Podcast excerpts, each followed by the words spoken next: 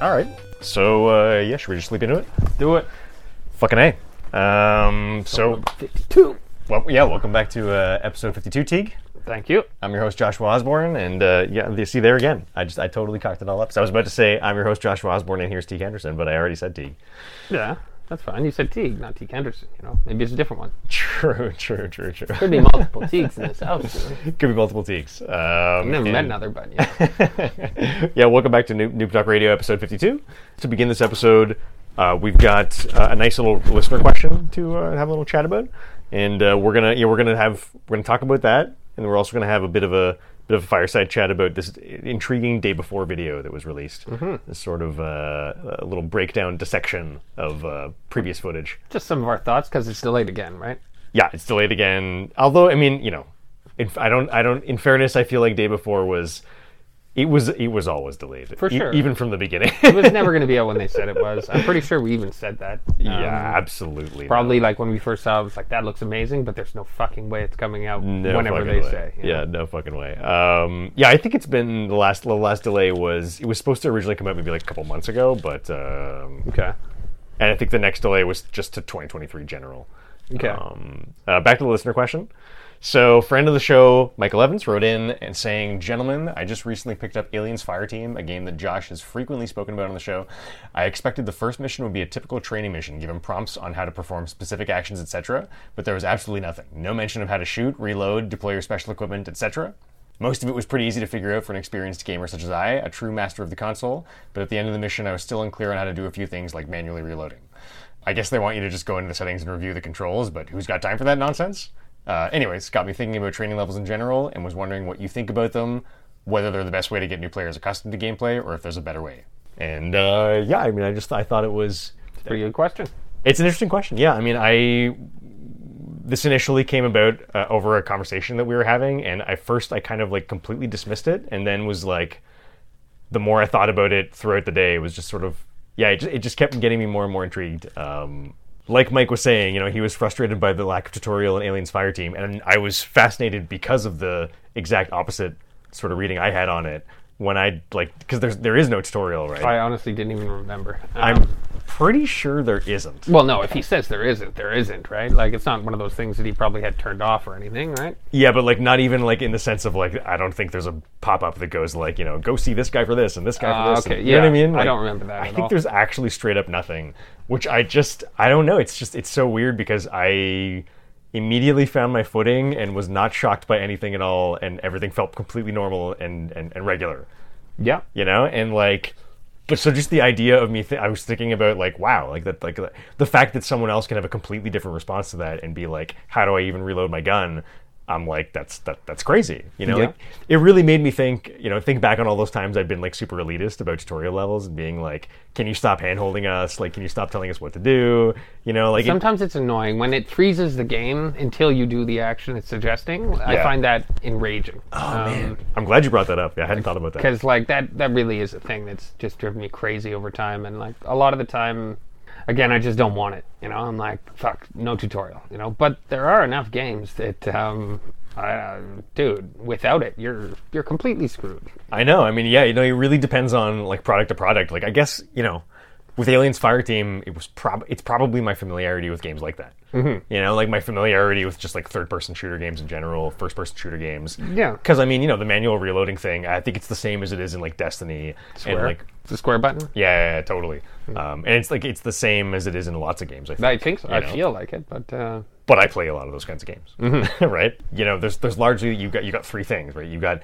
some games do tutorials, like actual like pop up tutorials with like do this or go here, or rather there's like you this, can't continue until you do the training mission or whatever right like Mm-hmm. you have to do an actual mission but it's just a tutorial you know? yeah, and like every two seconds they're pausing the screen to be like try this now, exactly and like you said, like you can't do anything else until you do it. that drives me crazy It kind of drives me crazy too. Actually, like we'll talk about this later, but Deathloop, which I've been playing a ton of, totally does that. okay Like that's 100% their style, where it's like, okay, now go to this screen and read this thing. Right. And you have to navigate. The only thing you can do is navigate to the. They they present the whole screen to you, but you can't click any of the buttons other than the one you're supposed to. Okay, yeah. Yeah, I kind of like. I see why they do that, but it. I don't like it. I don't like it either. Yeah. Um, I mean, so you've got that. You've got like the hardcore tutorials. Then you've got good tutorials, or well, I mean, good as a judgment, but like what stuff that I would say call tutorials I really liked, which is like Elden Ring, Hunt Showdown. I feel like Elden Ring still had the stop stuff. I don't think so, man. No, Eh, maybe once or twice. I, but I feel like it was very completely limited. optional, like to do the tutorial or not, right? But I feel like there was something like to lock on. It was sort of frozen, and the thing popped up. Press the button, and that kind of triggered you into the next thing. You know, like I don't think so, man, because I think the tutorial level in Elden Ring is that whole little section of the dungeon. yeah, yeah, yeah, yeah. And don't you just aren't those things messages? Oh, was it actual pop-up tutorials? I feel like Man, it was pop too up. long now. It's been a minute for me too. I so- played like 200 hours of the game, and the beginning was such a small portion of that, right? I only knew there was a tutorial like on my third playthrough or second playthrough or Yeah. whatever. Um, well, that's another good example of nice tutorials, right? Is like, because that one's completely optional. oh yeah, well, I, yeah, it could be a little more in your face, I think. Uh, but uh, Yeah, yeah. a lot of people said that after. I wasn't feeling too much like exploring first thing in the game. You know, Yeah. I was like, I don't really want to come across a bad guy. I'd like to go pick some plants, and I, I don't know. Uh, I hear you. I don't know what, but yeah. I think I probably would have missed it if I hadn't read about it. Right. Like I read about it in like an IGN article or something, you know. So I was Mm-hmm. like, oh, gotta gotta pay attention for the tutorial level that I, you can actually miss. yeah. Well, I did.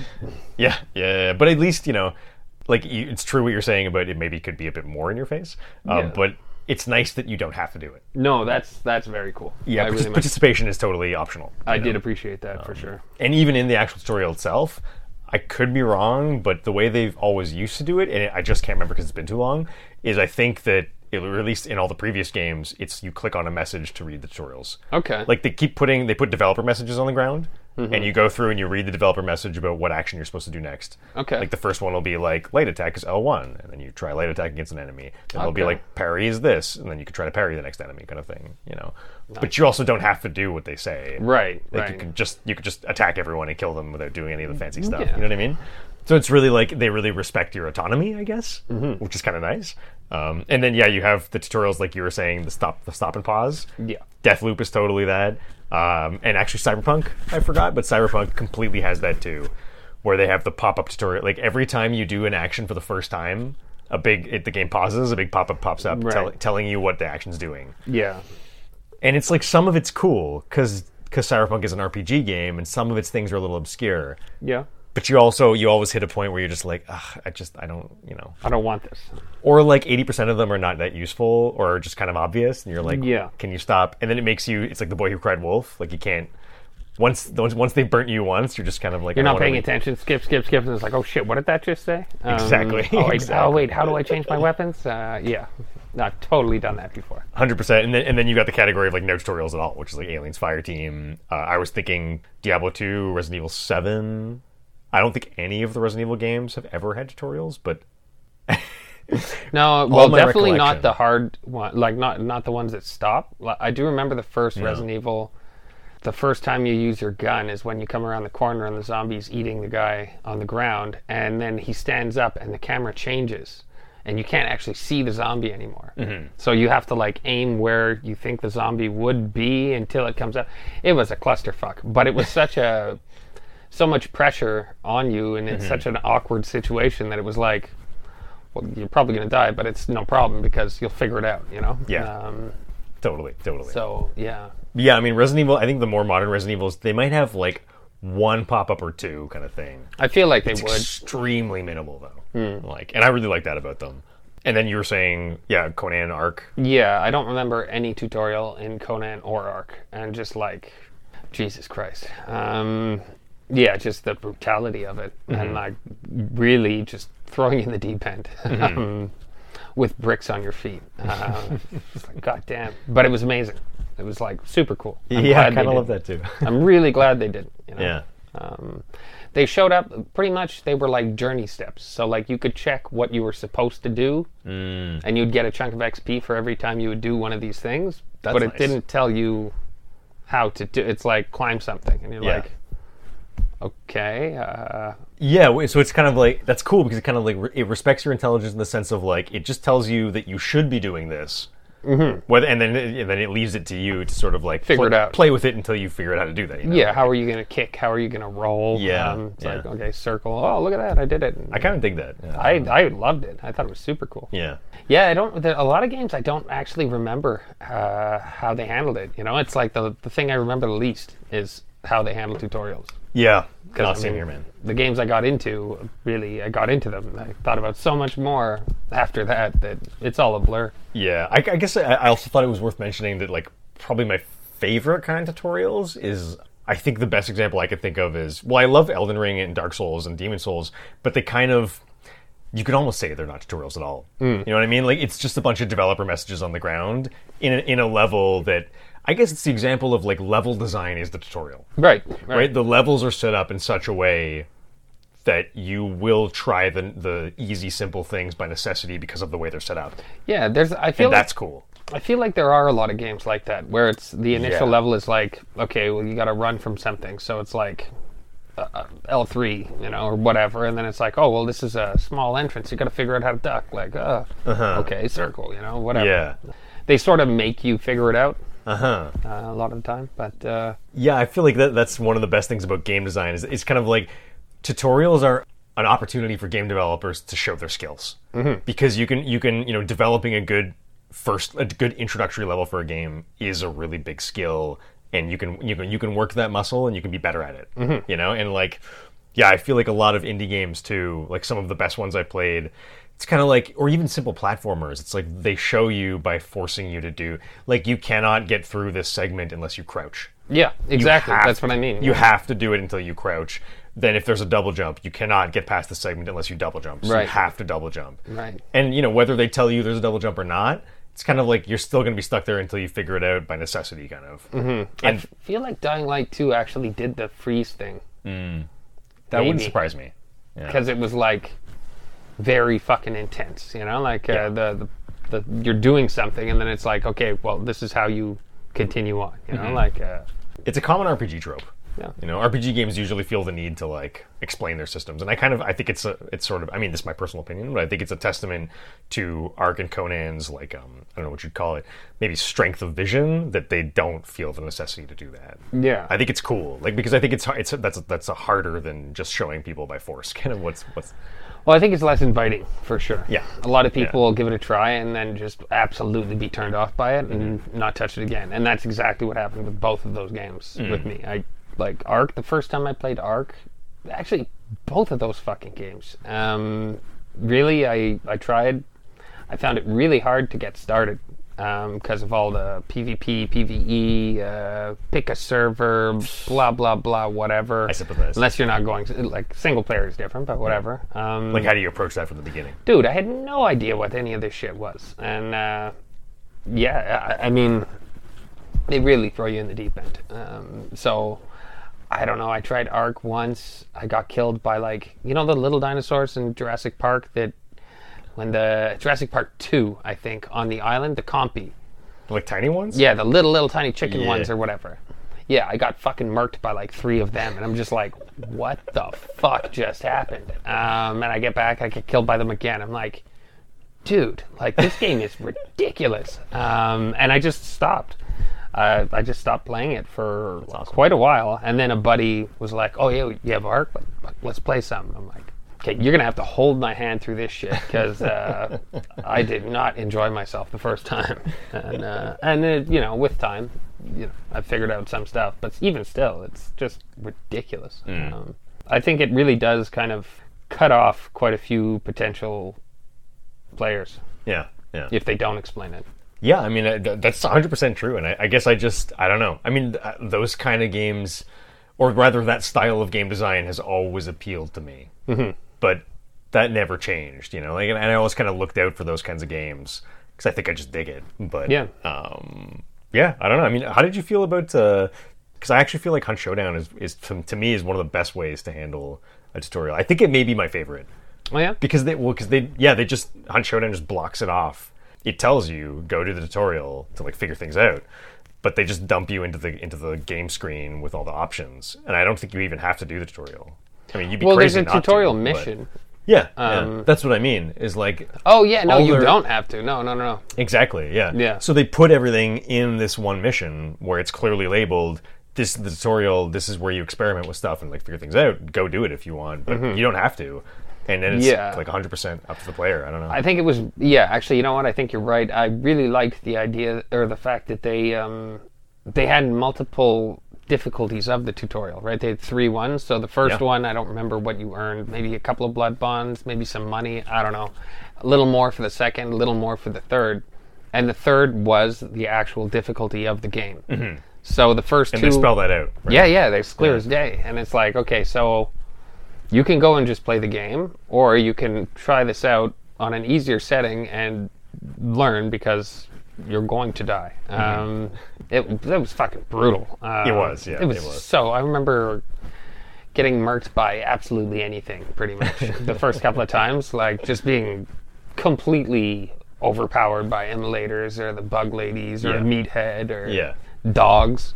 Yeah. Remember coming across dogs was a death sentence at the beginning? Yeah, dogs were like one of the, they were one of the most dangerous enemies to yeah, me. yeah, for sure. Rabid dogs. But also before you realize like how important a melee weapon is Mm-hmm. to bring along, like there's a whole bunch of stuff that you got to figure out, right? Yeah, and I feel like you would figure that out from the easy tutorial. exactly. You struggle, struggle, struggle, and then you figure like, okay, fuck, I need this, and you try the harder one, and then eventually you get to uh, how the game actually is, and then you give up because it's too fucking hard.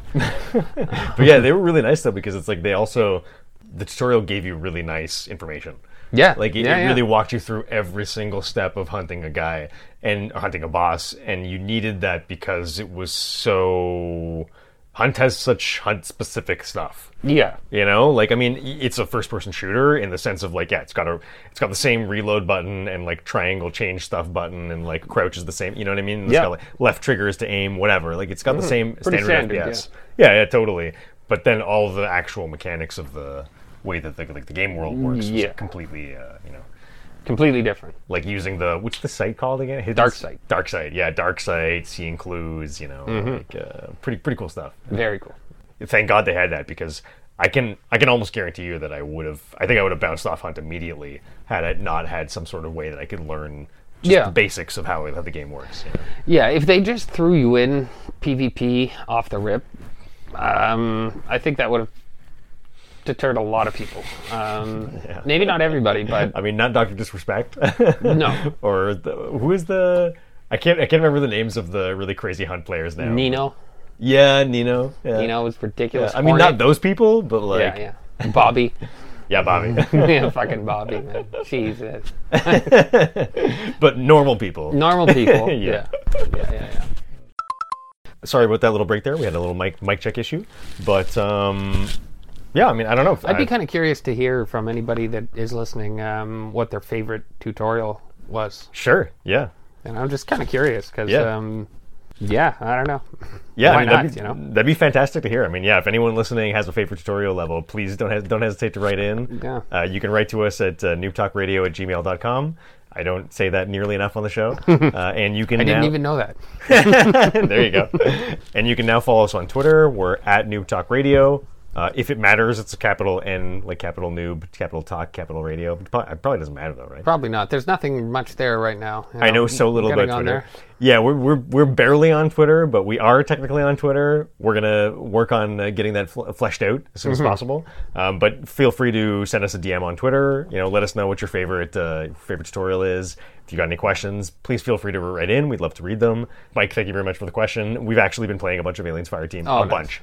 We've played. Uh, yeah, I guess. I mean, we we've only played one session, but I played um, one session. We did three levels with him and uh, other friend of the show, Matt, and um, it was pretty awesome. Nice, Yeah. nice. I was trying to demolish her.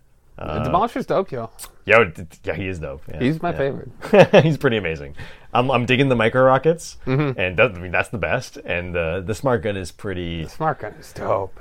It feels so classically, iconically aliens. Yeah, Bill Paxton. I know. Yeah, and like the idea of, I mean, because you have a lot of options for that weapon, right? Like there's mm-hmm. like six or seven different, including rocket launchers. The flamethrower is pretty amazing, but I got to be honest, it's pretty hard to imagine unequipping that smart gun. I just want the smart gun. That's it. I it's the only thing I've used on it. I tried something else. I think once, and I was like, "Oh fuck this!" Like, Yeah. No. it's just too iconically aliens. Yeah. You know, yeah. Like, do you want to feel like a colonial marine or you, do you not? Yeah. You know? yeah. But uh, yeah, no, it was pretty awesome. Mike's a technician, Matt's a gunner, I think. Nice. Uh, yeah, yeah, yeah. It's good to have the variety. I can't imagine what really it would be like playing all three the same. Yeah, no. I mean, it might be kind of fun if you're three demolishers. you might do some pretty awesome things, but it's pure nice to have the medic, you know? It is, yeah. uh, I don't know. I like Demolisher a lot, but I might just go back to my recon though too because I, I just like the recon. Yeah. Like he's I got him leveled up and like he's really he's he's really a me class. Like I think I like I like support classes. Hmm. I like doing shit like, you know, replenishing ammo, like Right, granting right. little bits of health to people, Yeah, it's fun. spotting all the enemies so that everyone has information. You know, It's Mm-hmm. kind of uh, it's it's not not a, it's not sexy, but it's a nice role to fill. You know what I mean? Yeah. I like shooting aliens with my sleeves cut off. well, that is something you do a lot as a demolisher. it is. It is. Anyways, uh, Mike, thanks for writing in, and uh, we're gonna move on to. Do you want to handle day before now, or what we've been playing? Yeah, sure. Oh, no, let's do uh, what we've been playing. Yeah, I mean, I guess you, we might as well just flow right into what we've been playing because I, that's already, you know, I've been playing some Aliens Fireteam. Exa- and I've been playing Hunt, so, you know, Oh, have you? just a few rounds. Did I actually not even write that on the? I've got you down for. Oh no, I did.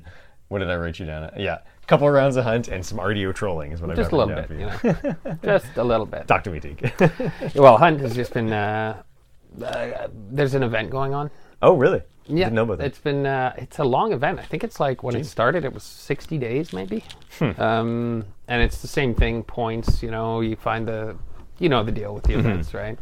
Um, Same as the Ra- Raven event or whatever the last one was. I can't No, well, sort of. I mean, there's those. Uh, they always have something like some sort of uh, pumpkin heads or you know scarecrows or whatever that you find. They have other ways to get event points in some of the others, like the crow one was Shooting crows. killing crows. Right. Uh, something to do with uh, no bug ladies. There was different ways to get points for all kinds of them. So this is like pretty much the same shit. You get points for looting bodies, finding these things. There's a sort of like a kiln, a fireplace by the boss where you can like double your points now. Um, stuff like that. You get some for killing a boss, uh, whatever, maybe for extracting too. Uh, I don't even know. But like 60 days, it's long. It's That's it's a long. big event. Um, and I've had a couple of buddies that um, have been playing, so messed around with them Nice. here and there, and uh, it's been pretty fun. I got Sweet. some. Uh, I think I got six kills in a game uh, the other day. Um, That's pretty fucking good. yeah, my buddy got seven though. Uh, yeah. Oh, fucker. Um, but one yesterday, actually, I got three kills, but one of them was my teammate. Um, God, that's awesome. Yeah. was it you thought they were an enemy or? no, no, no, no. Um, it was a shit show. There was it was two on two. We were in close quarters. Fucking whatever. I smoked one guy, and then my buddy was running around a room with the other guy trying to melee him. He had like a sliver of health left. I ran in with a shotgun, took a shot, missed, and um, killed buddy. I, I happened to kill the other guy after though and revived my buddy, so it was all nice. good. We Nah, got, you made up for it. we got both bosses extracted, whatever. It Shit. was all good. No, that's, a good, Um, that's a good mission. yeah, no, not bad. Damn. But um, but fuck, yeah. And actually, you know what? Uh, about three games ago too, I killed Bobby. Um, but I mean, that was on him. Fuck, I was throwing a grenade, and I was like, dude, I'm throwing a grenade. I'm like, are you moving in still? Like, what are you doing? Get the fuck back! I'm throwing a grenade. Like, it's already in the air, asshole. Like, move! Like, boom, and he's dead. I'm like, dude. I guess it's my bad. I mean, I threw the grenade, but like, fuck, I said I was throwing it for a long time before I did really it. funny. And um, yeah, and I didn't kill the other guys and revive them that time. We all just died. And, uh, well, whatever. Dude, that's that's that's funny. Man. It's a super different game though, two and three people.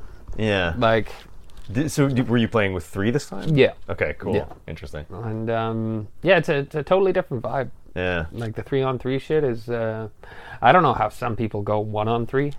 Like they play by themselves against trios, and it's like you guys are out of your fucking mind. Yeah. Like that's that's Nino level, um, For sure. or whatever. Uh, Doctor disrespect, you know. Yeah, I, I've probably had like, I think I've had one kill a few times in Hunt Showdown, Mm-hmm. but honestly, like, the last several times I played the game, I was never even close to a kill. Like Okay, yeah. not even cl- like I would just straight up panic fire as soon as I see somebody. Yeah, yeah. And like yeah, th- there was not even uh, maybe I was close a few times, but like I'm so I'm so heinously bad at that game. It's not even. Mm-hmm. Me too. I Me think too. it's, but I think I feel like, I mean, or at least this is what I tell myself. I feel like it's the skill level of the people playing, because I don't think I'm necess- I'm inherently that terrible. Because I actually, I mean, uh, I didn't mean to derail you, but No, you not at all. because I've been playing Deathloop and I just turned on the Skill based. No the just the the PV the online period Oh, okay. right? So I've been playing single player the whole time, and it's like so in Deathloop. First of all, I'm now sad that I was harsh on this game when it came out. Um, but that I mean that came from a not surprising place because I just had a really mixed experience with previous Arkane stuff. Like Dishonored, extremely didn't like. Prey was kind of my bag, you know, and like I just felt very mixed about them. And got to be honest, like Deathloop when it came out, what didn't help was that the sites like IGN gave it a ten, and I was just good. like, dude, like come on, and I- and and like when people like Skill Up are having a very extremely strong doesn't recommend, I'm like, there's no way this can be a ten. Yeah, I don't see it anyway. You know, I mean, I and I believed it was good at the time, right? Mm-hmm. Because I was like, I mean, even if it wasn't a ten, and uh, I had followed the game enough to know for a fact that the actual game design on display in Deathloop is extremely fascinating and Mm-hmm. like kind of. I mean, I, I don't mean to uh, be grandiose, but like a little groundbreaking. I think, Yeah. mostly because it's a roguelike first-person shooter.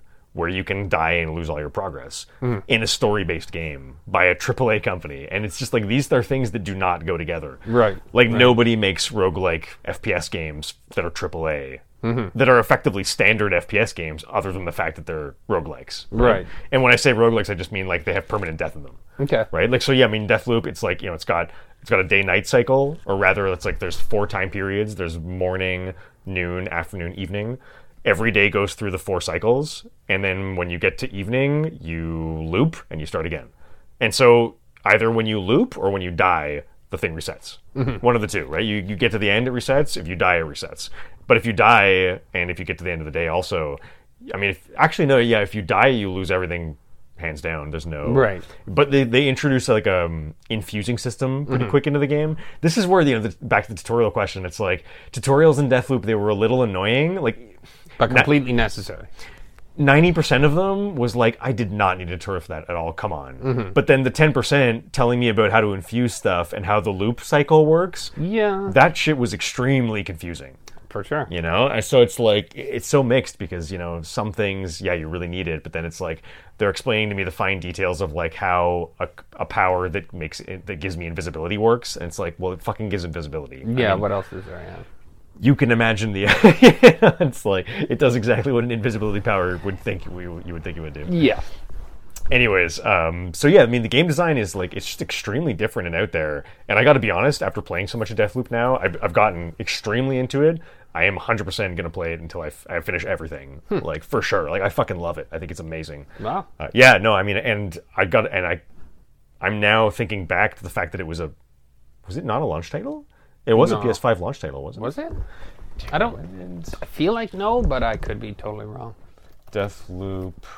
Okay, no, no, it's true. Yeah. So I mean, the console's launched in 2020, and it was just maybe the earliest PS5 exclusive. Okay. No, but it came out in uh, you know, just under a year after the console came out. Right. So pretty pretty close into the like you could call it launch window maybe. Yeah. Okay. Um, but um, yeah, I mean, as an early PS5 game for PS5 owners, like holy shit! Very cool. Like I would fucking if if there was a game like that when PS4 came out, I would have flipped my fucking lid. Like, man, I mean, yeah, I was like, I played it. I mean, I played Infamous Second Son was the most, and I don't like those games. you know, like I played that when PS4 came out because it was the one that was closest to what I like. Right. But there was no sort of I don't know big Dark Souls game or something. Like, and I mean.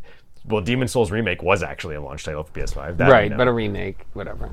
Oh, but dude, like Yeah, I know, such I know, a fucking good remake. Like that game's amazing. But anyways, uh, yeah. So Deathloop is fucking incredible, and like it's such a nice gosh, like I'm realizing only now that like yeah, that really was a really nice get for PS5, you know. But it was making yeah stuff like websites giving it 10 so I was just like that's Too much. it was so clearly not true that I was like, come on, guys. Like, Yeah. and the game is like, I would say, you know, if I was doing their ratings, I'd be like, oh, it's like an 8.5, 9, maybe even 9.5. I don't know. But it's definitely not a 10. Right, right. Like, it's not mastery on the same level as like Elden Ring or Last of Us, for example. Mm-hmm. You know, I mean, yeah, comparing Last of Us to this, it's like, there, there clearly is like a, there's a caliber difference. Right, you know? right. And it's still an excellently polished AAA game, Deathloop. You know, Mm-hmm. it's just, you know, it's not, uh, I don't know. Yeah. you know but um but it is it's really so all that to say i, I just leaped leapt into the online of deathloop and unfortunately it's so late like the game is so unpopular and it's so late after it came out that i tried invading as juliana so that's the and do you know the sort of Vaguely. yeah it's like y- the whole time you can get invaded by juliana and she's she's the basically you have to kill eight visionaries during the loop if you kill all eight visionaries you break out of the loop you beat the game but the thing is it's impossible to kill all eight visionaries in one day to begin with Right. because they're not in the same place Right. and so you you, have to do stuff to send them there to make sure that you can kill them all in the cycle, right? it's so fucking cool man yeah the whole thing's like a puzzle it's like you have to the first thing i did to advance the story was there's a scientist who is really obsessed with an experiment that happens at like he completes it at like um, evening and because of that he doesn't go to alexis's party where you can kill alexis during that evening. He declines the party invitation. Mm-hmm. So you have to botch his experiment and make the experiment impossible to complete by doing something at a different time period so that he'll have no other reason to decline the offer to go to the party and he ends up being at the party. Amazing. It's incredible, yeah. So I've accom- I've finished that now. So it's like he's now waiting at the party with Alexis so that I can kill them. But you have to figure out How to get them all there, yeah. yeah, and also some of the like I also found out that one of the visionaries she absolutely is going to be there in the morning in a different place. So I know that I have to kill her in a specific place now. Right. Right. I can't get her to go anywhere else. So I'm starting to isolate. You know, which of the people I can move somewhere else versus which of the ones are, are forced to be in this area. It's just a really neat thing and Super cool idea. fucking genius, man. And um, and Juliana is the only visionary, the only of the eight visionaries who is like not, she's not tied to anywhere. Like she can just come, she can inv- she can come in- invade you in your game at any time, appear at any time. She has totally random powers that could be from any of the different visionaries, um, and she can also do a weird thing like she can chameleon with uh, normal enemies, so she can make she can swap places and make herself look like a normal enemy. And the only way to tell she's different is because of her behavior Right. right? And when you play single player, which I did for a while because I couldn't stomach the idea of she can invade literally at any time, mm-hmm. and I was like, I can't deal with another player killing me really fast when I'm not. I don't even know what this game is about, you know. For sure. I just turned it on, and I totally have regrets about waiting so long to turn it on. Oh, really? yeah, I got when I so I tried to invade as Juliana, somebody else's game, didn't work. I sat there for like three to five minutes. No, no games to invade. Which Really? Is probably mostly because I mean I was playing at like lunchtime, and also the game's just not that popular. Okay. It's not that popular, and it's a long time after it came out now. Guess, yeah. But anyways, I was still a little surprised. But then I, I played my own game for a little bit, and I swear within like 20 seconds I was invaded by a player Juliana and like totally killed him like no problem. Nice, nice. But I think it's like you know Deathloop is a casual game. Okay, yeah. You know what I mean? Like I don't think like the the overall like the skill level. So I'm not intimidated like by the type of people who are playing Deathloop because I think that skill level I can compete with. You know? Yeah, often they, they do your first uh, your first time. I feel like there's some games that for the first time they throw a softball at you to make it feel like I can do this. Oh, maybe. Um, yeah. And then then they throw the real shit at you. um, well, I don't know if it's skill based matchmaking. The game doesn't tell you. yeah, yeah, Yeah. I just know the first time I ever played Warzone, um, I was like getting kills and stuff, and I was like, whatever. And then I played it again, and what the fuck? um, like, dude, like, yo. Um, No shit. I never played it again. like I said, just lost interest. I was like, Yeah, no, yeah, I don't want to deal with this craziness. This is wild. Yeah. Um, but there was a huge, like, I, I feel like they put me in like a, they gave me training wheels or something. You Mm. know, like. Uh, Maybe he threw me in a bouncy castle with some fake enemies or something, you know? Uh, make Sure, me feel good. Uh, I don't know. I feel like Hunt might do that too. Some under the hood skill based matchmaking they yeah, don't tell you about. sort of, but they, they give you like skill lower than yours. Like so it's like prompts you up to feel like I could do this. Yeah. And then when you actually get to your skill level, it's like, yeah, fuck it, right. Yeah. And then if you go beyond that, forget about it. Yeah. Um, but I don't know. I mean, I feel like for Deathloop, the player pool is so incredibly low. Yeah, that there's yeah. no way that that can be No, happening. you know, probably not. But um, man, I had such a blast though. like it was so fun hunting this. I wish you like if you ever get a PS5, Hmm. like for sure. I mean, if you can find Deathloop, I think you're gonna you're gonna be. It's the kind of game that you'll be able to find on like massive sales Mm-hmm. pretty soon. You know, like probably twenty bucks or like even less maybe. You know. Okay. Um, just because it's not, it, it did its numbers and it's not that popular for whatever reason. It's not that popular game, Right. despite really good critic reviews um, and its actual quality level. But it's like, yeah, we, sh- we we should totally just to show you what it's like. Like, I'd love for you to be able to invade me. Or vice versa, you know, just to like test stuff, Mm-hmm. for the hell of or it, like yeah. just for the hell of it, yeah. But it's like it's such a neat cat and mouse game, Mm. and like the uh, the ironic thing about Deathloop 2 is that like Skillup was so harsh on it on his I don't recommend video, Mm. and none of his points are incorrect, like none of them. Okay. I just they just don't resonate with me at all. Fair enough. you know, it's like I just I like all the things that he doesn't like. I think you know what I mean. Yeah, fair enough. I don't know. Yeah, but I found the invading to be amazing. Completely changes the game. You think about the world and the stuff in it completely differently.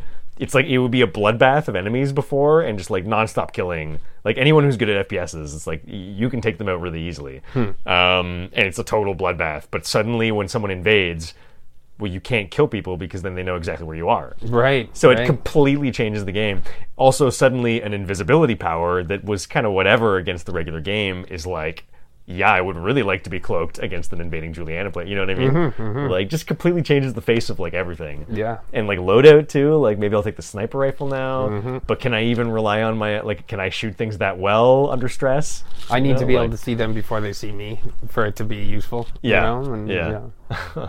I hear you. Man, really fun though. I, I, I can't wait to play more of the game. Period, and especially more with actual players invading. Nice. You know, but nice. uh, fucking loving it. Yeah. That's awesome. Um, no, it's uh, yeah. I, I I'm shocked by how, how much I'm enjoying it. You know. Wow. Um, yeah, the first time I played it, I think I just was not in the mood.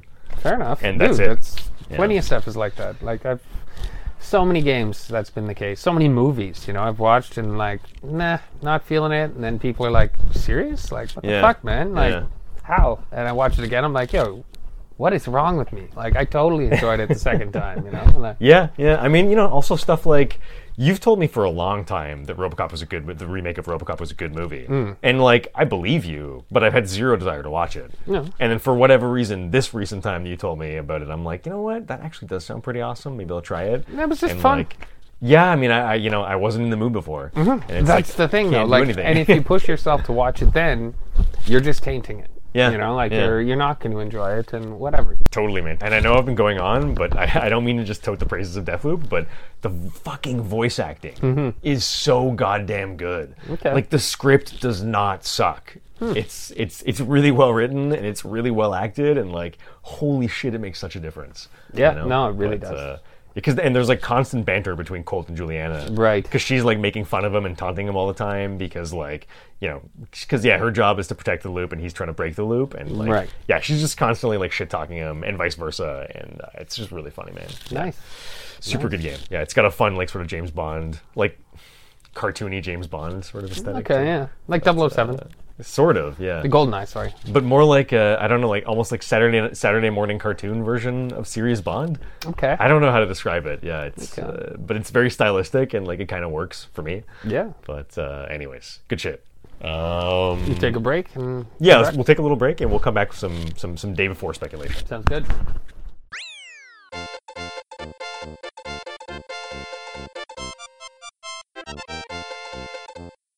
Uh, I just want to give a quick plug to this day before video that uh, Teague was kind enough to put on my radar. This is off the YouTube channel Force Gaming. The title of the video is The Day Before Why You Should Be Concerned. Uh, this came out July 16th, so not that long ago. Uh, and the, it came out quite recently after their last their last delay was uh, announced. Um, they delayed into 2023 now, I believe. Can't remember if there's a specific date or not, but even if there is one. I wouldn't believe it. exactly. Um, and also came after they did their. There was that article about the, the volunteering stuff that we discussed. right. Video tagline reads The day before is the most wishlisted game on Steam. Clearly, there's an appetite for a new zombie survival MMO, but the developer's history should leave us very skeptical on how likely they are to deliver. Let's dive in. Uh, and then he goes through various topics. He talks about uh, t- several abandoned games that they sort of like half put out and then kind of completely gave up on and or sold the rights to, um, which. I mean, there's a lot of ways to read this. Is probably a little sketchy. Yeah. Um, Well, again, the best way to judge um, how a game's going to be is the history, right, uh, of the company. yeah, And yeah. well, the history of this company is not ideal. Uh, he also talks about how we should be concerned about basically the, the I think the crux of his his whole argument is the history is not great. The footage they showed is sort of clearly doctored slash can't possibly be real footage or can't possibly be it can be in game but it can't possibly be actual people playing it. And like uh, several developers commenting on watching the video that he sh- highlights in his video uh, he, there are some actual industry veterans who were um, sort of reacting to the day before videos. And they were saying that it was more like a vertical slice uh, which is just you know standard industry term for doctor any any doctored segment of footage like all the cyberpunk stuff Right, you know, pre-release uh, people were shown a, a brief They talk about Watch Dogs. They talk about uh, totally a few games. Totally. Um, and he's saying that, you know, rather those developers are saying it's a vertical slice. Force Gaming is saying that, you know, watch out. Don't think this is like actual in game footage because it's probably not. Um, I'm sure he's right there. Uh, and then he also he also talks about the sort of sketchiness of the they're seeking um, uh, volunteering they're seeking volunteer help rather than paying their employees and that's completely I I think he just I mean, I don't know, but I think he just misread the news articles that came out around that time because from what I saw, it's 100% unclear. They've just never said anything about the fact that they're actually trying to get volunteers rather than paying employees. Right. It was just a whole branding thing about how they like to call all their employees volunteers, regardless of whether they're paid volunteers or unpaid volunteers. right. It's weird, but they never actually said that they either A, don't have funding, or B, can't afford to pay people. It's entirely possible that's true. It's just, there's just actually not any real corroborative information for that. Right. Either way, you know. Right. Uh, as far as I can tell.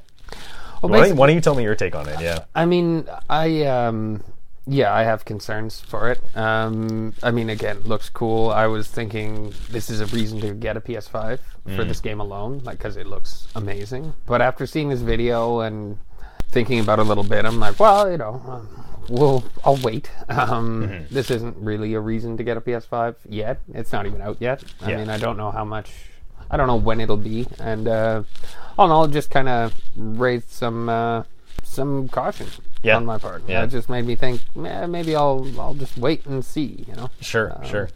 And I again, I just found it interesting that they had the de- the the developers speaking on it too, right? um, Actual experts on this shit talking. Mm-hmm, sure. And I was like, okay, it doesn't quite seem so speculative when you have industry experts speaking on it, you know? Yeah, they're So- pointing out how it's like kind of. I mean, a that it's probably impossible to do MMO, to do the type of things that they're showing in the videos as well as they can in an MMO game. Mm-hmm. And then also, Force Gaming is saying that they're muddying the message there a lot. They maybe never explicitly say that they're actual players, but they intimate extremely strongly that they're actual players. Yeah. Right? That's clearly the purpose of the video is to show them as players when really that's almost impossible that that's true, you know?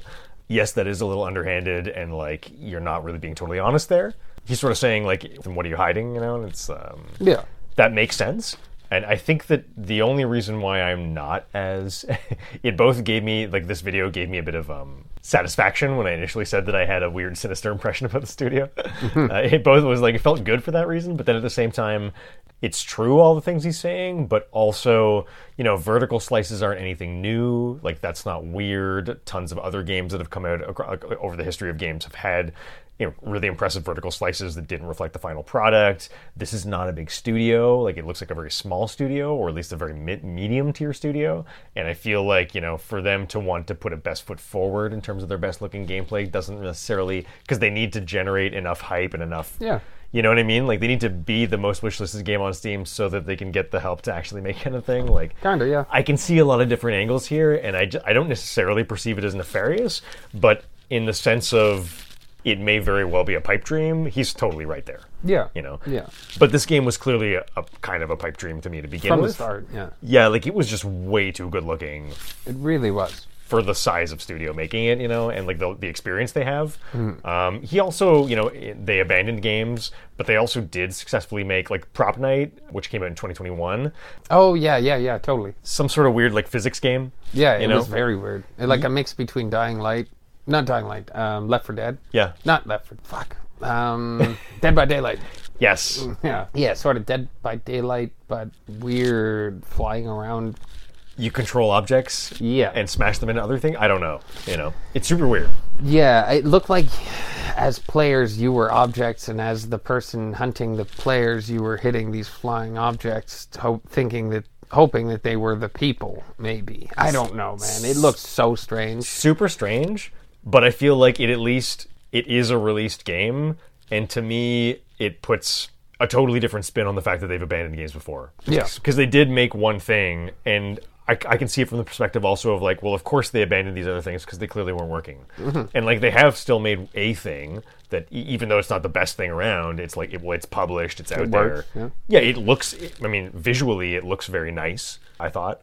You know, like I don't have any mm-hmm. desire to play it, but No. I do feel like it's a nice proof of concept for the fact that they can do things like that. You know, Yeah, um, it's a it's a fascinating uh, little YouTube sort of video. Yeah. um, cool breakdown. Like I, I would recommend go check it out if you're interested in Day Before. it's a little bit on the long side, but again, if It's a you're if you're interested in Day Before, then take a look. You know, I Yeah, mean, I don't yeah. know. If you're a super fan, you'll probably you you maybe could benefit from a bit of tempering of expectations. Possibly. Yeah, yeah. I think I, I think I certainly did at least. Hmm.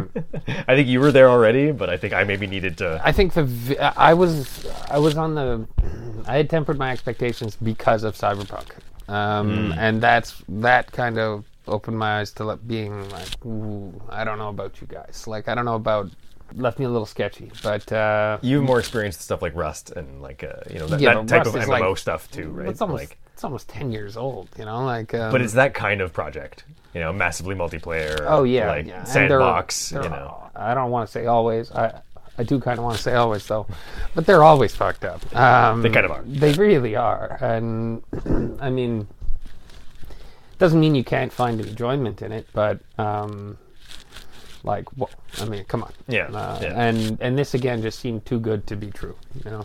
for sure. I just hope it comes out, and I hope it's the kind of fucked up that I might dig. Yeah, yeah, yeah. Because again, you played Cyber Cyberpunk Day One Yeah, on but, PS4.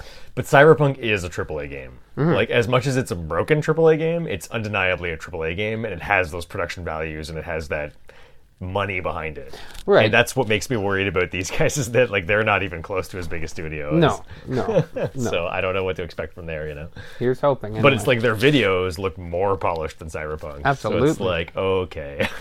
something's got to be going on here. exactly, exactly, exactly. But we'll see, man. We'll see. That's it.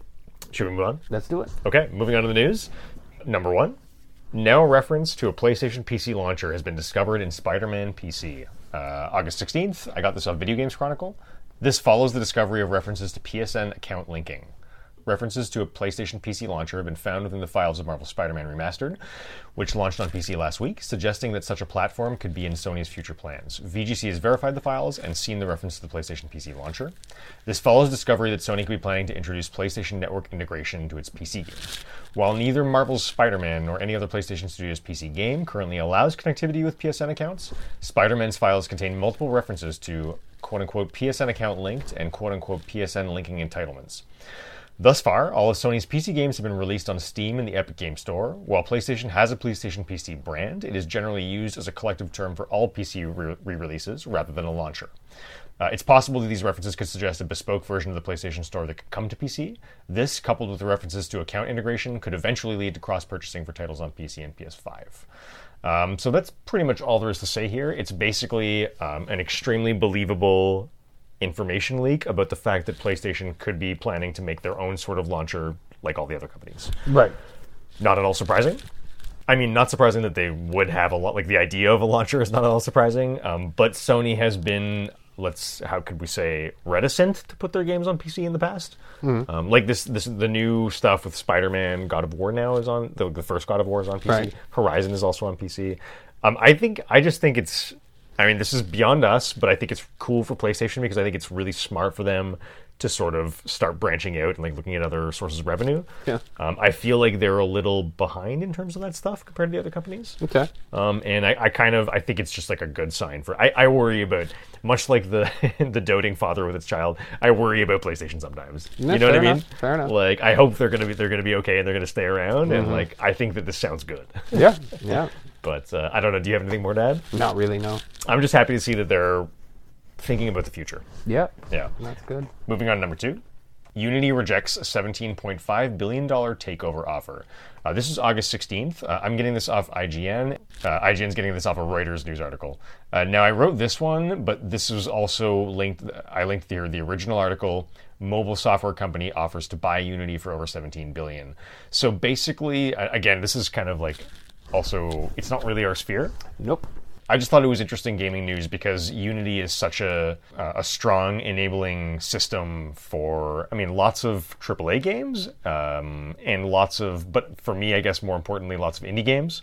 You I mean Unity is kind of huge in the sort of making indie development accessible 3D indie development uh, accessible for a lot of like small, you know, small small studios, small companies. Um, I actually investigated Unity myself at one point in time to see if it would maybe be a good fit for if I was going to make a game for PlayStation, for example. Like, would it be a good? It seems like it's a really good platform to develop on.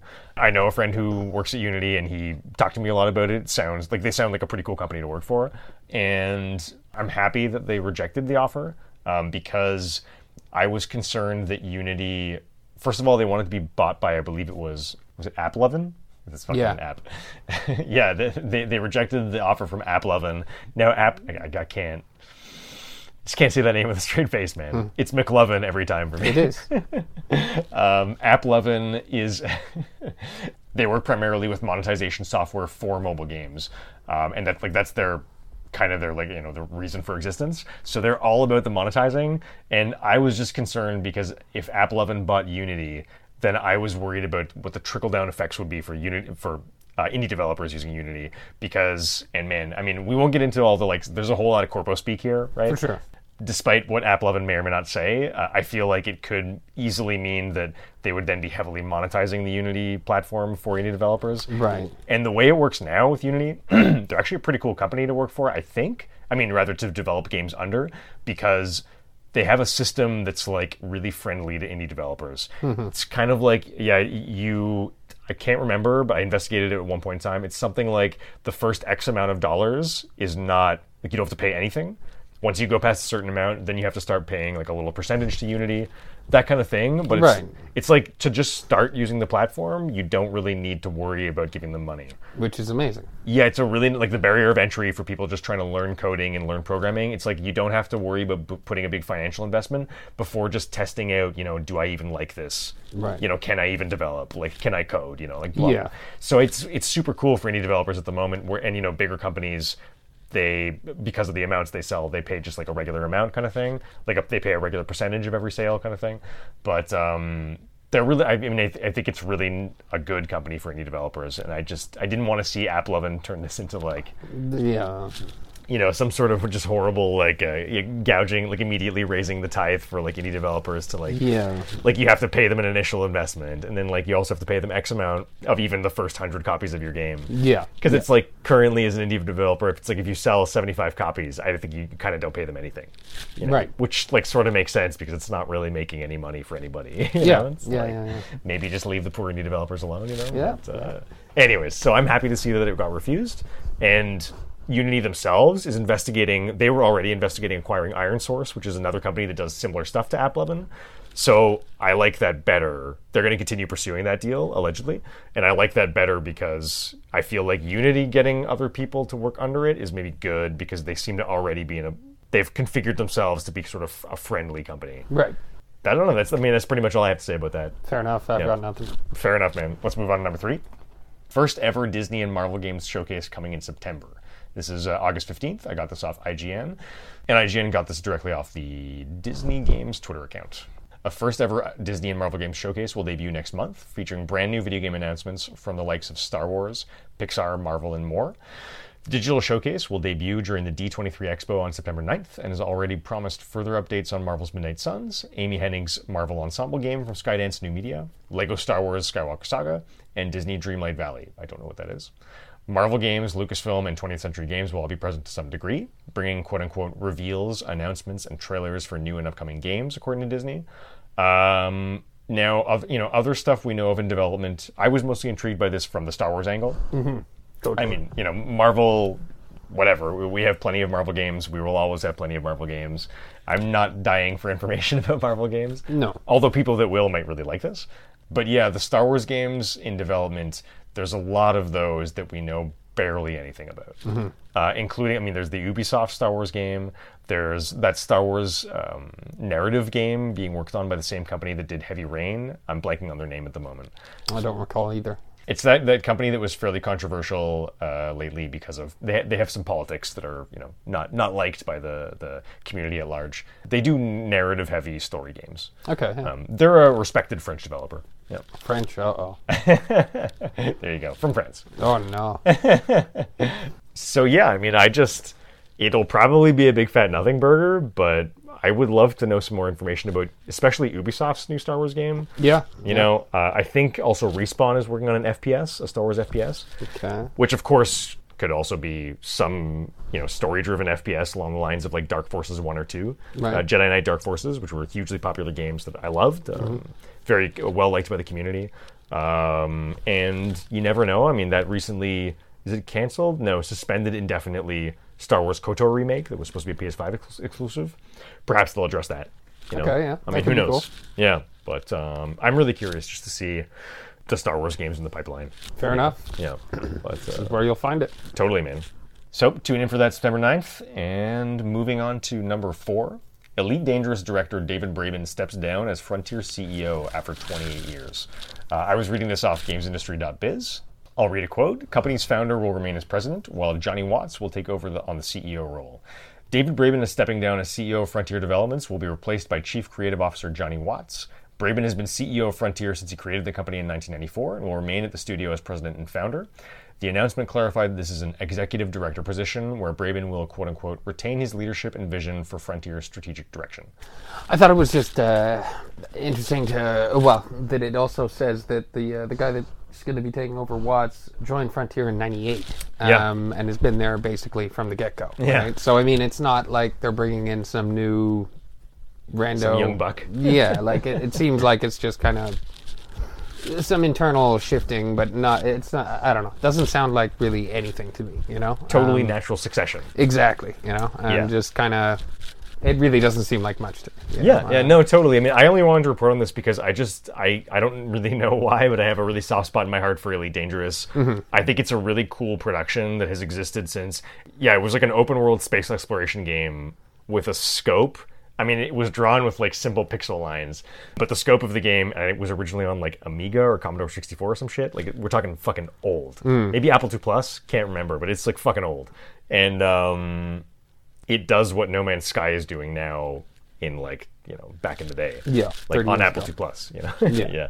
which is uh, just completely insane. And then the recent version of Elite Dangerous, it's it you know it, it's the space it's the space simulator game that I always wanted to get into, but it's just too complicated for me Too much. Yeah. it's just too much but it's like cool space mmo where you can like play with other people and like fly around the galaxy get in dogfights and it, it looked like a more mature version of no man's sky to me Okay. Yeah. you know with like real like sort of like serious sci-fi looking ships and stuff Yeah, and, like, yeah, yeah, I i just really dug the idea and i know it has like a small but very sort of devoted following and I just, you know, we were, we recently, I felt like it was a nice way to close out the sort of Elite Dangerous on console saga Hmm. because we covered the fact that, you know, they had stated previously that they've had some rough times recently. They've also had some good revenue years. Uh, so, you know, it's mixed. It seems to be still doing fairly well. Um, but they've always been kind of, I guess, I feel like a bit of a guerrilla company. Like they're a little not standard, I think. Um, and yeah, they, they, we, we covered before the fact that they, we're going to stop doing development on the Elite Dangerous expansions coming out on console. Like they were like, okay, we'll leave it at the last expansion on console. They're going to support it indefinitely. They didn't give a date for closure or anything, so you can still play it on console. They just, um, I think they realized that at one point in time, the balance between like putting the resources in and like getting stuff out was just not working out. Probably not. Yeah.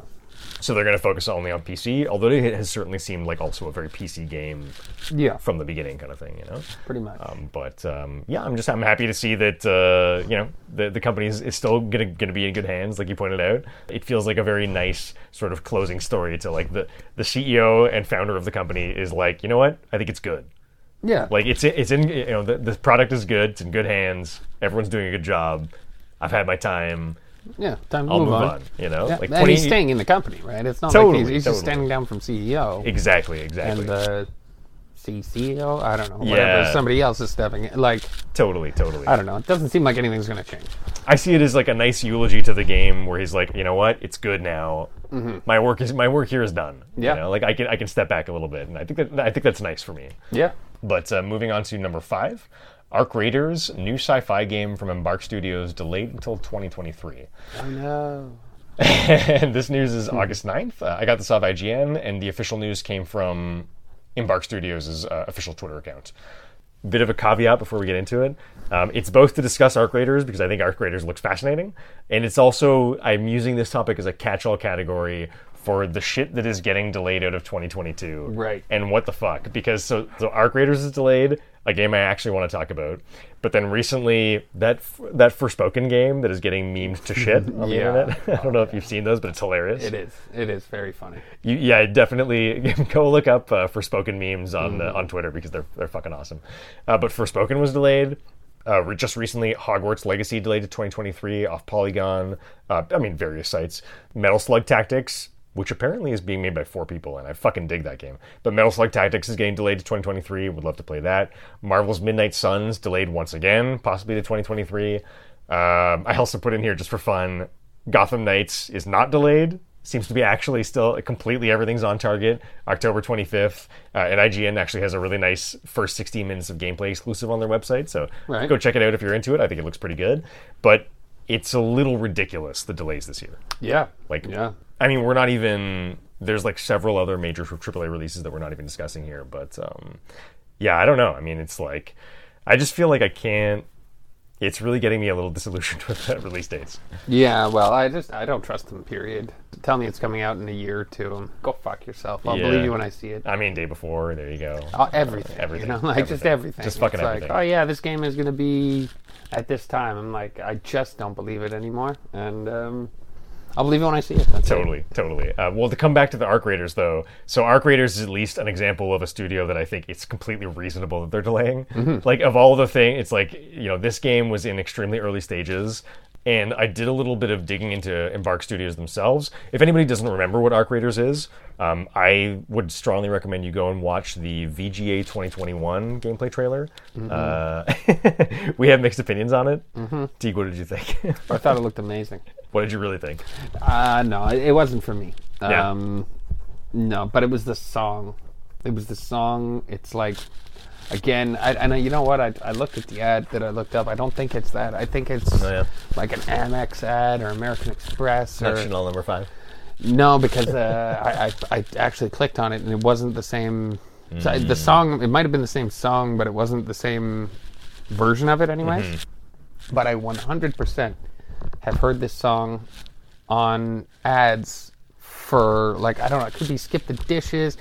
Could be whatever. Something on cable. I've heard this song so many times, and then I heard it on this, and I was like, "You've got to be fucking kidding me!" um, it just absolutely ruined it for me. I was like, "I don't." It doesn't matter how good the game looks. To me, I don't want to fucking touch it. You know. Um, when you incorporate music that heavily into a trailer, it's always that, right? It's like you're either going to alienate or people are going to love it. Yeah, You know, Yep. one of the two. Like just like with the crazy song from the um, st- that, that I'm still extremely excited about. That hopefully praying will actually come out this year. Um, yeah, the Atomic Atomic, Atomic Heart. Heart. Yeah. Atomic Heart game from Mundfish Studio, the Russian Russian studio Mundfish. They had that crazy like, like Russian pop song in there. Yeah, yeah, which was awesome. It was completely amazing, but if I hated that song, it would have completely ruined the yeah, entire trailer. if I had heard it on like you know the Google Pixel Six ad like a thousand times in the past month, Mm. Yeah, I would be like, yeah. okay, I absolutely don't want to play this game. you know? Fortunately, no one in North America has heard of the Russian band Mirage, which is a totally awesome 80s pop band that you should look up. But um, yeah, so to come back to Arc Raiders, I hear you. Like, if, if I hated the music, I would hate it too. But when I watched the Arc Raiders trailer, uh, and it, and Jake, I know you're going to listen to this. Go check out the VGA 2021 trailer. I immediately thought uh, my brother is really into this Earth Defense Force series. That's like a weird, very little known Japanese, like uh, Japanese developed action games that are kind of like War of the Worlds, Right. like really arcadey War of the Worlds sort of Godzilla kind of stuff. Yeah. It's like you play as like these Earth Defense Marines versus like either giant ants or like you know giant mutated ants, mutated spiders, robots from outer space, mm-hmm. like giant Godzilla mecha mecha things, oh, Okay. So. And you can like blow up buildings and stuff, and like it's just really frenzy, chaotic nonsense. Yeah. But the whole thing's co-op, and like I, I can, att- I've played several of them. They're, I kind of think they're super fun too. Um, but yeah, I immediately saw thought when I saw this trailer, I was like, oh, it's it's AAA, super high budget Earth Defense Force, and I'm like, I'm yeah, I'm 100 percent down for that. But um, the, the, the, a couple of caveats: the game is going to be free to play. That's the biggest strike against it Yeah. who knows what that's going to mean. Um, another thing they said with the delay is that um, on maybe unfortunately they're add, they're going to add PvP elements, whereas previously it was only a PV, PVE three player co op game. Okay. I like PvP. I love PvP, uh, like especially alongside, like I said about Deathloop, alongside other other single player things. I think it's really interesting, uh, and I'm kind of into it. The only problem I see is that because it's a free to play game, before my method, of my, my my thinking was like, okay, well, it, who cares? It's I mean, it's a free to play game, but it's three player co op. So what's the worst that can happen? They have like you know you get level boosts or something by paying money. Who cares? And probably it'll and hopefully it'll just be cosmetics great. But as soon as it becomes PvP, it's like that introduces the whole angle of like now there's paid con. You can pay for stuff that makes you better against players. Yeah, pay to win. You, you never know if they're going to do pay to win or not, right? So now it's a big question mark. Yeah. But even if it is pay to win, I would probably. I mean, this is the only free to play game I've ever been interested in Okay. so far. Um, so that's that's neat for me, Mm-hmm. and like I'm curious to like I'm definitely going to be keeping a very close eye on this. Um, I got to say too, the Embark Studios, I kind of dug into them a little bit, and they haven't they have an interesting track record. Like so the. The co-founder of the studio, uh, CEO Patrick Soderlund, founded it in November 2018. So we're talking about a while ago now. Yeah, he was the executive vice president of EA Studios um, from 2018, going all the way back to 2005. Looks like. Wow. He's had various roles. Yeah, 2005 he was a CEO. Um, he, he works he, and he's specifically in the Dice division, the ones that do the Battlefield stuff, I believe. Um, then he was like Dice GM. He was a senior VP for a while, and he seems to have landed into executive vice president uh, of just EA Studios in general around sort of 2017 ish. But the guy has like a ton, shit ton of experience. Right. His credits are like insanely long list on Moby Games Yeah. and he's got and he's worked on like a whole bunch of battlefields. He's re- in a business um, perspective. He's worked in a whole bunch of battlefields. A Way Out recently, Battlefield Five, Burnout Paradise, FIFA games, Madden games, NBA games, Star a whole bunch of Star Warses. So the guy really has industry chops. Yep. Um, that's fascinating. Another thing I find fascinating, it's a relatively small studio. And something people are not talking about that much was I found an article listing here from VGC back in 2019 saying Nexon to acquire former Dice GM Patrick Soderlund's Embark Studios. And the interesting thing I thought here was that in so in this 2019 article, they talk about being about to discuss their next game. And they have they have art shots that are clearly the same game as we just saw at the VGAs. Right. So they were th- like this has been in development for like over two years. Right. And this studio showed diddly fuck about the game except for concept art until just like uh, you know not like six uh, maybe nine months ago ish Okay. and now suddenly there's like a big gameplay video but unlike day before who is sort of they're front loading all their marketing material like these guys have, have been working on this for clearly a really really long time Yeah. and the studio founder has like mad industry chops and now they're showing footage Yeah. so i'm like i feel pretty good about that Yeah. i don't know um yeah what do you think Yeah, no, it, it could be interesting. It could be. Yeah. Uh, to me, again, it, it kind of feels like a a Gen Zero without the horror part from the trailer itself. More action, Maybe. less. Yeah, more action. Not really worried about stealth as much, Yeah. and or running out of ammo. Yeah, kind of like Earth Defense Force. Yeah, like crazy over the top action. I hate to just say run and gun. A f- uh, Fortnite Generation Zero. Fair, but the graphics don't look like Fortnite. No, it's so Do they? much. I thought they looked. I thought the graphics for, for to me the art Yeah, direction no, for the game is really like nice. They don't look like Fortnite. Yeah, yeah, but, no, um, no. Like I feel that they have a somewhat unique art direction. Yeah. Like they don't look just like everything else. know? no, I don't know. Yeah, I mean, I'm extremely curious. So, we'll un- see. yeah, unfortunately, they, they delayed the game to 2023 to release a different game, which Okay. they've barely spoken about. It's some sort of FPS, and I feel that's a bit odd because I'm kind of like, why would you not capitalize on the hype you've already generated to f- like kind of go all the way with this project? Yeah, But who knows? yeah, we'll see. We'll see. We'll see. We'll see. Uh, moving on to number six. Moving on to number six, Elden Ring latest update makes summoning signs much more useful. This is August 9th. I got this off IGN, and IGN just got it off the official patch notes on Bandai Namco's uh, website. The things that stood out to me about this update, I mean, there's a lot of balance tweaks. There's some game bug fixes, the standard type type of things you'd usually expect. Uh, but the big update for me was, quoting off the IGN article, Update 1.06 has made summoning signs more useful, adding the function to send summoning signs to summoning pools in multiple areas, including distant areas. I know this is a little inside baseball, um, but Very cool. very, very cool. Yeah, and uh, the gentleman Ryan Leston, writing the IGN article, goes on to say that essentially this means you'll have more of a chance of being summoned to another player's game while going about your business in the lands between. You won't even have to stay near your sign, summon sign anymore and can continue exploring while you wait for a summon. Which people who have played, you've probably seen. You know, you can't if you wander past a certain geographical area past your summon sign, it like disappears. You Right. put it down in the new zone, kind of thing mm-hmm, mm-hmm. Which has always been kind of a weird. It made sense in previous games because they were very isolated areas, Right. but because of the open world nature of Elden Ring, it seems a little odd in that context. So it'll affect uh, being summoned for co-op. There's also a change to invasions, allowing players to invade a larger area, quote unquote, including distant areas. So basically, there's a, a bit of um, quest line fixes with Mask Varré quest line because you previously needed to kill people only online. They're adding like an offline option for that, which is great. Yeah. I don't think it's something that like I mean that's that's just that falls into the category of like amazing stuff Elden uh, amazing stuff From Software is doing behind the scenes that nobody ever notices, but they're just constantly improving and tweaking the nature of the game. Yep. Fantastic. Um, but I felt like the summoning stuff was just really cool and like maybe a nice sign that they're kind of listening to what people would like in Yeah. terms of that. No, I don't know. What do you're you right. think? I think you're right. I never really got into the summoning too much. Seems like you could have. I don't know. It seems like if you really wanted to play just nonstop, you could.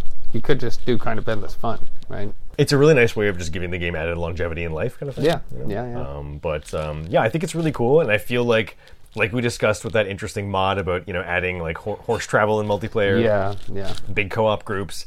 It maybe falls into the category of like, because like I was saying uh, when we were talking earlier, From Software has no need to do this. Mm-hmm. The game's perfect. I mean, perfect. The game is incredible. You know, they don't. They, you know, it's selling fine yeah. nobody really has any problems with it. Like they're just but they're making stuff better even though they don't need to do anything. Mm-hmm. There's no impetus to do stuff but they're still trying to make things better. Because i so i feel like that indicates that they really quite clearly have a vested interest in just making it as good as it can be. Yep.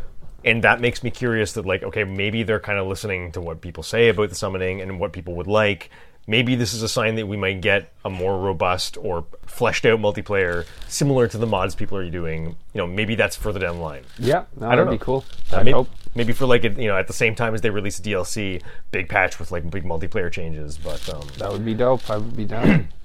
I'm just really happy to see that they're still they're still working on the product and like doing. I haven't played it in so long, but um, I. yeah, I would again if they sort of fix some of the the co-op shit. Actually, maybe not even. I don't know. I think I probably just I probably would have just enough time passed. Yeah, Like yeah. I, I think I just had kind of had my fill for the for the time. For the time, yeah, Yeah. I'm with you. Yeah. I'm with you. so I'm just really happy that the you know they're continuing to support it, continuing to tweak, make sure things are balanced in their opinion as balanced as possible, kind of thing. Yeah, yeah, yeah. Um, yeah, I don't know. I think it bodes well for the game. For sure. Um, and uh, yeah, I mean, we're inevitably there'll be some DLC. So, yeah. I mean, I'll probably be back in for that. I'll be back. I'll be back at some point Yeah. for sure. I got to get into it with you at some point in time too, and go th- go through those um, Final bosses, those endgame bosses. Are too, they're too hard, man. dude, they're ridiculous. They're man. too hard. They're yeah. ridiculous. Like I don't know. Yeah. Uh, whatever. And it's like I don't, you know, some of the people on Reddit were also saying using that as a criticism of the game, how how like some of the end game content is too hard. And that's I would say that's a valid criticism, but for me it was mostly it was really just like I just don't feel like doing putting in the like Yeah. I know I could beat it if I change up my build. I max out a different weapon. I, I really has have to customize my style for this boss. Exactly. Um, so like, and that's one thing that I find uh, when we were talking about maybe too many tears in the game, too uh, too many larval tears to change your stats, and I was saying like, no, like I think there's, I think there's, I think you need them for that exact reason. I was like, I, there were because I when we were talking about it, I had already changed twice, I think, to fight different bosses because I just couldn't do it with what I mm-hmm. was rocking, and like completely had to change my approach, level up a different weapon. Yeah. Like, I, I really do like the amount that they give you. I feel like it's enough, but it's just enough. yeah. It's not enough to just keep trying different things. You actually have to think about what you're going to do. yeah. And like, I don't know. I really, I think it's a really cool part of it. You know? It's a really neat, it's a really neat system. Yeah. Yeah. It's clear that some thought was put into it. for sure. You know? For sure. in very specific, minute detail thought in terms of like what is exactly the amount that because Mm-hmm, it's a high number too. It's not it's not infinite, but it's not Really? really small either. It's 14, I believe. I thought it was more like uh, maybe sixteen or almost even twenty or something. I thought it was 14 a Yeah, playthrough. you could be right. You could be right. I was pretty sure. I could be wrong, but I, I really do feel I do remember the number 14 on a playthrough. It's just enough so you feel like you don't have to worry about it, but it's not enough that you can do it all the time. Oh hell no! No no no no. no, like I'm hesitant as hell to do it again. Yeah, me too. One of my characters. But I'm down to like two. okay. You're down to like two left, and like that's it. Yeah. Okay. So you experimented a lot. Yeah. right? Like, uh, yeah. I have enough. some regrets. Yeah. Fair enough. Hey, definitely uh, anyways, what a game. amazing. yeah, Masterpiece.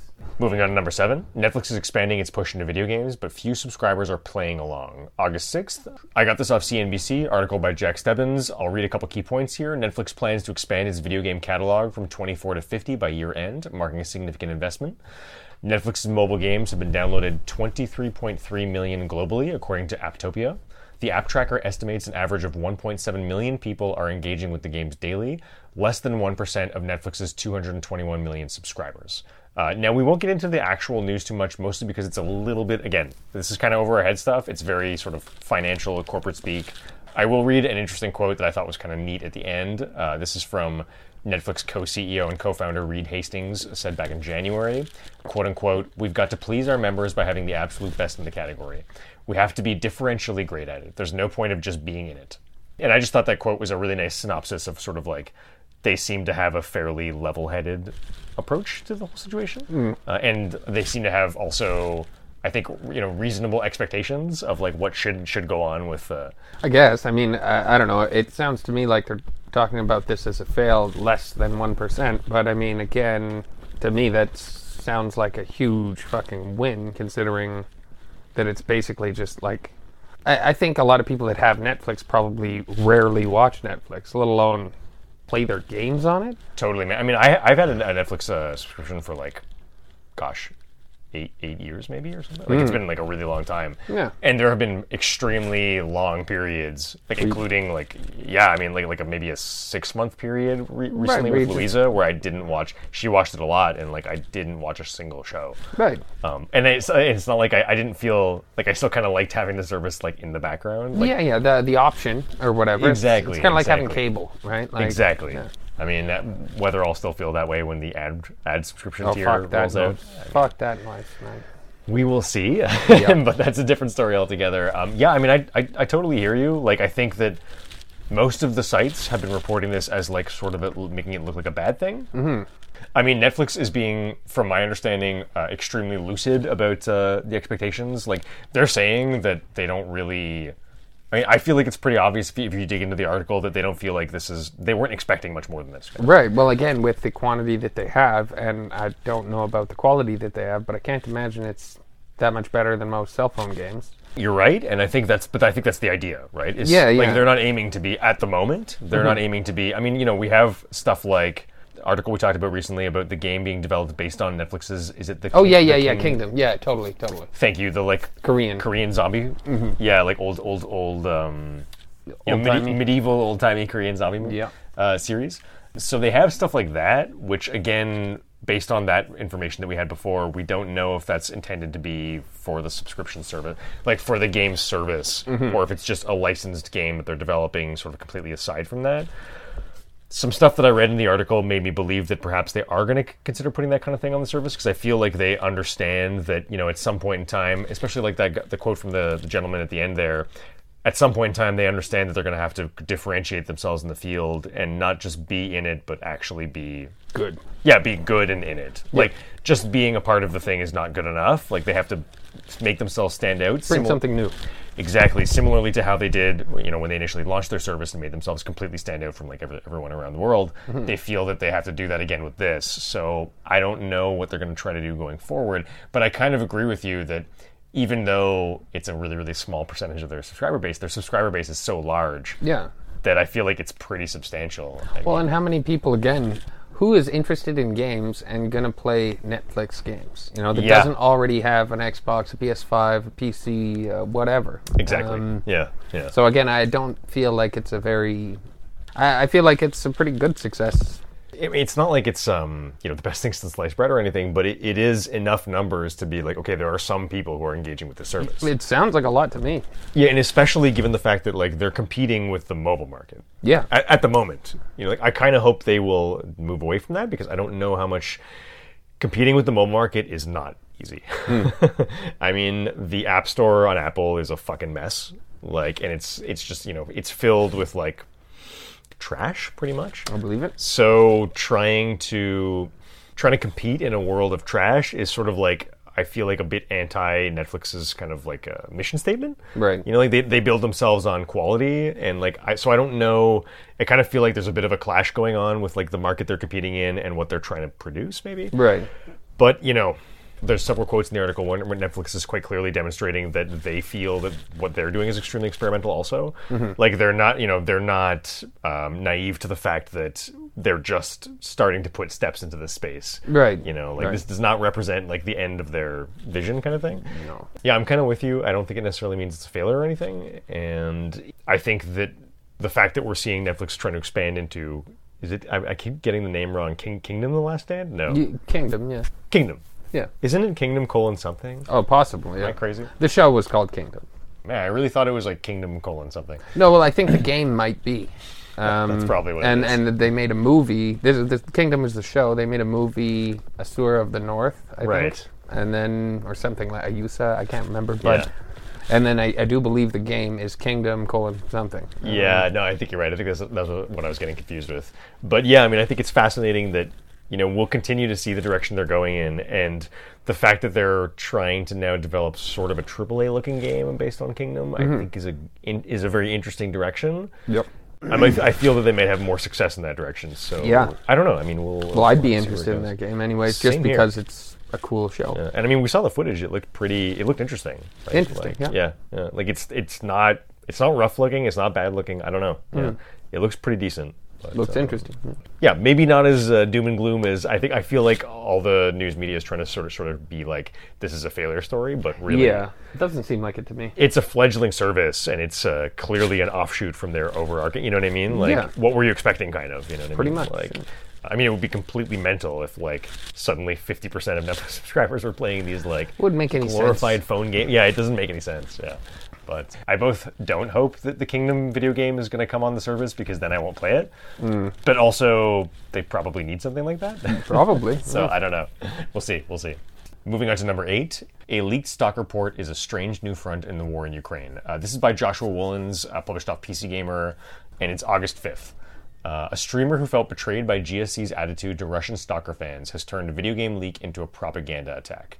So, we're going to try and tackle this without being too political, uh, because uh, we're not overtly a political show, and it's. But I, I mean, it's it's hard to it's hard to tackle this without. Uh, Well, I mean, it is basically a political. Uh, it- like, come on. it's pretty much straight political. So here, I'll read a little synopsis from the article. If you've lurked the Stalker subreddit recently, you almost certainly come across a curious anomaly a leaked build of a supposed console port of the original Stalker Shadow of Chernobyl.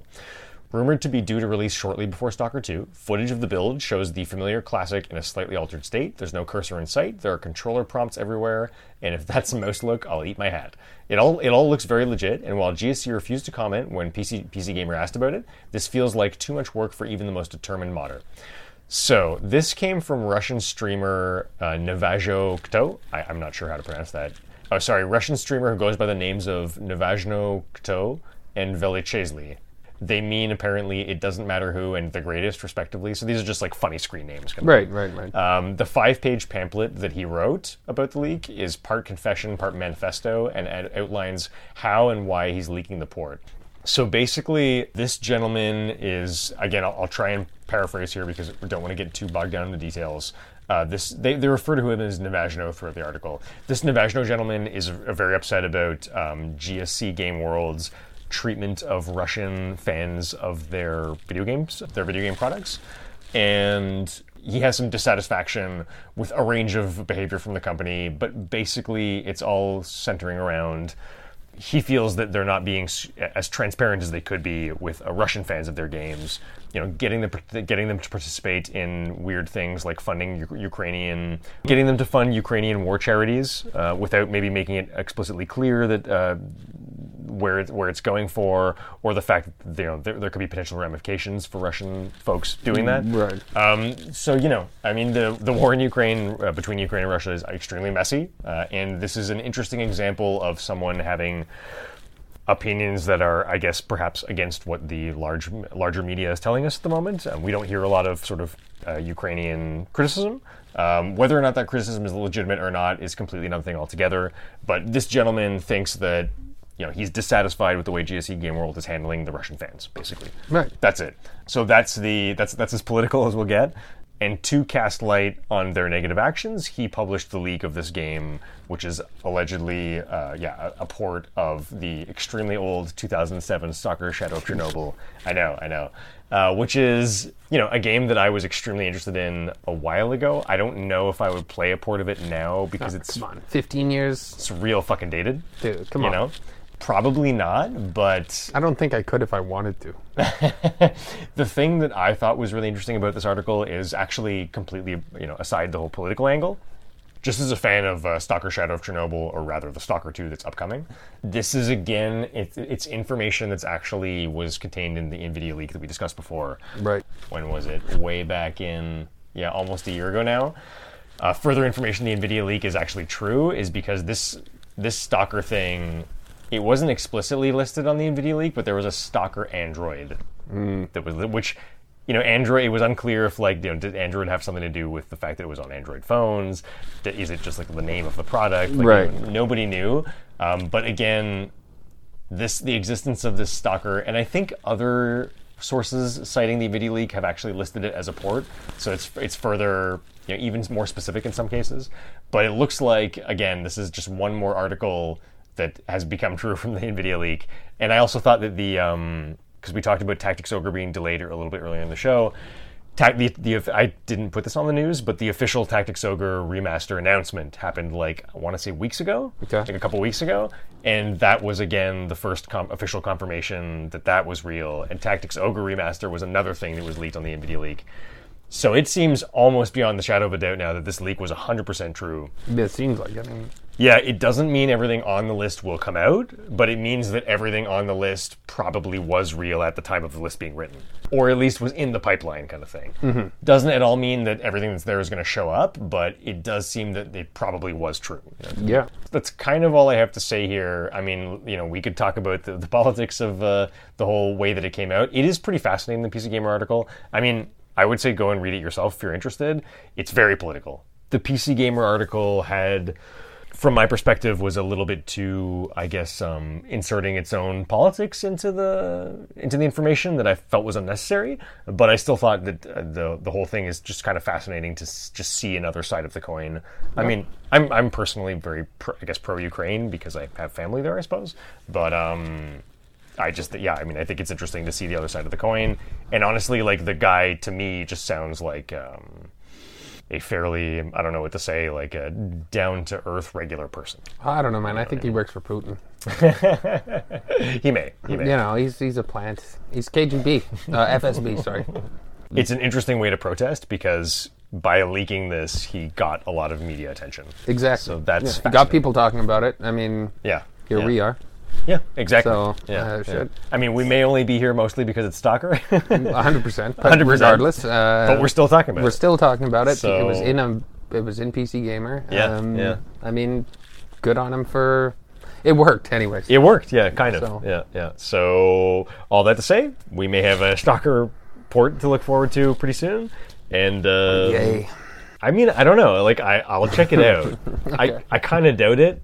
Like, I don't. the game still is, is still pretty rough. Yeah.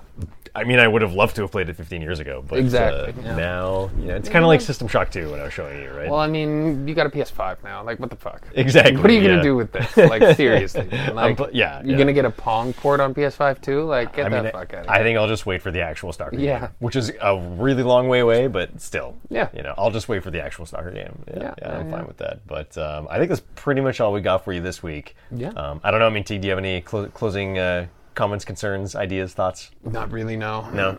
No. I was gonna say something horrible, but no. I think I'll save it. fair enough, fair enough. Uh, do I have any closing comments? Not really. I mean, I think it's cool that the NVIDIA leak is proven real. yeah. No, that is really dope. I got to be honest. Like, uh, yeah, it's and you know, go take a look because it's like this pretty much means that Helldivers Two is a gar- is a foregone conclusion. Well, that's I good. mean, it- like it's like it's not proof that the game will come out, but it's proof that, or at least it seems very strongly like proof that when it was written, Helldivers Two was at least being talked about. talked about. Yeah. right?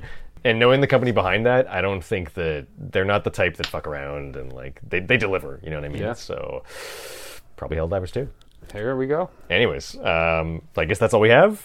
All right. Hope you enjoyed the show, and uh, we'll see you next time. Enjoy the end of summer. All right.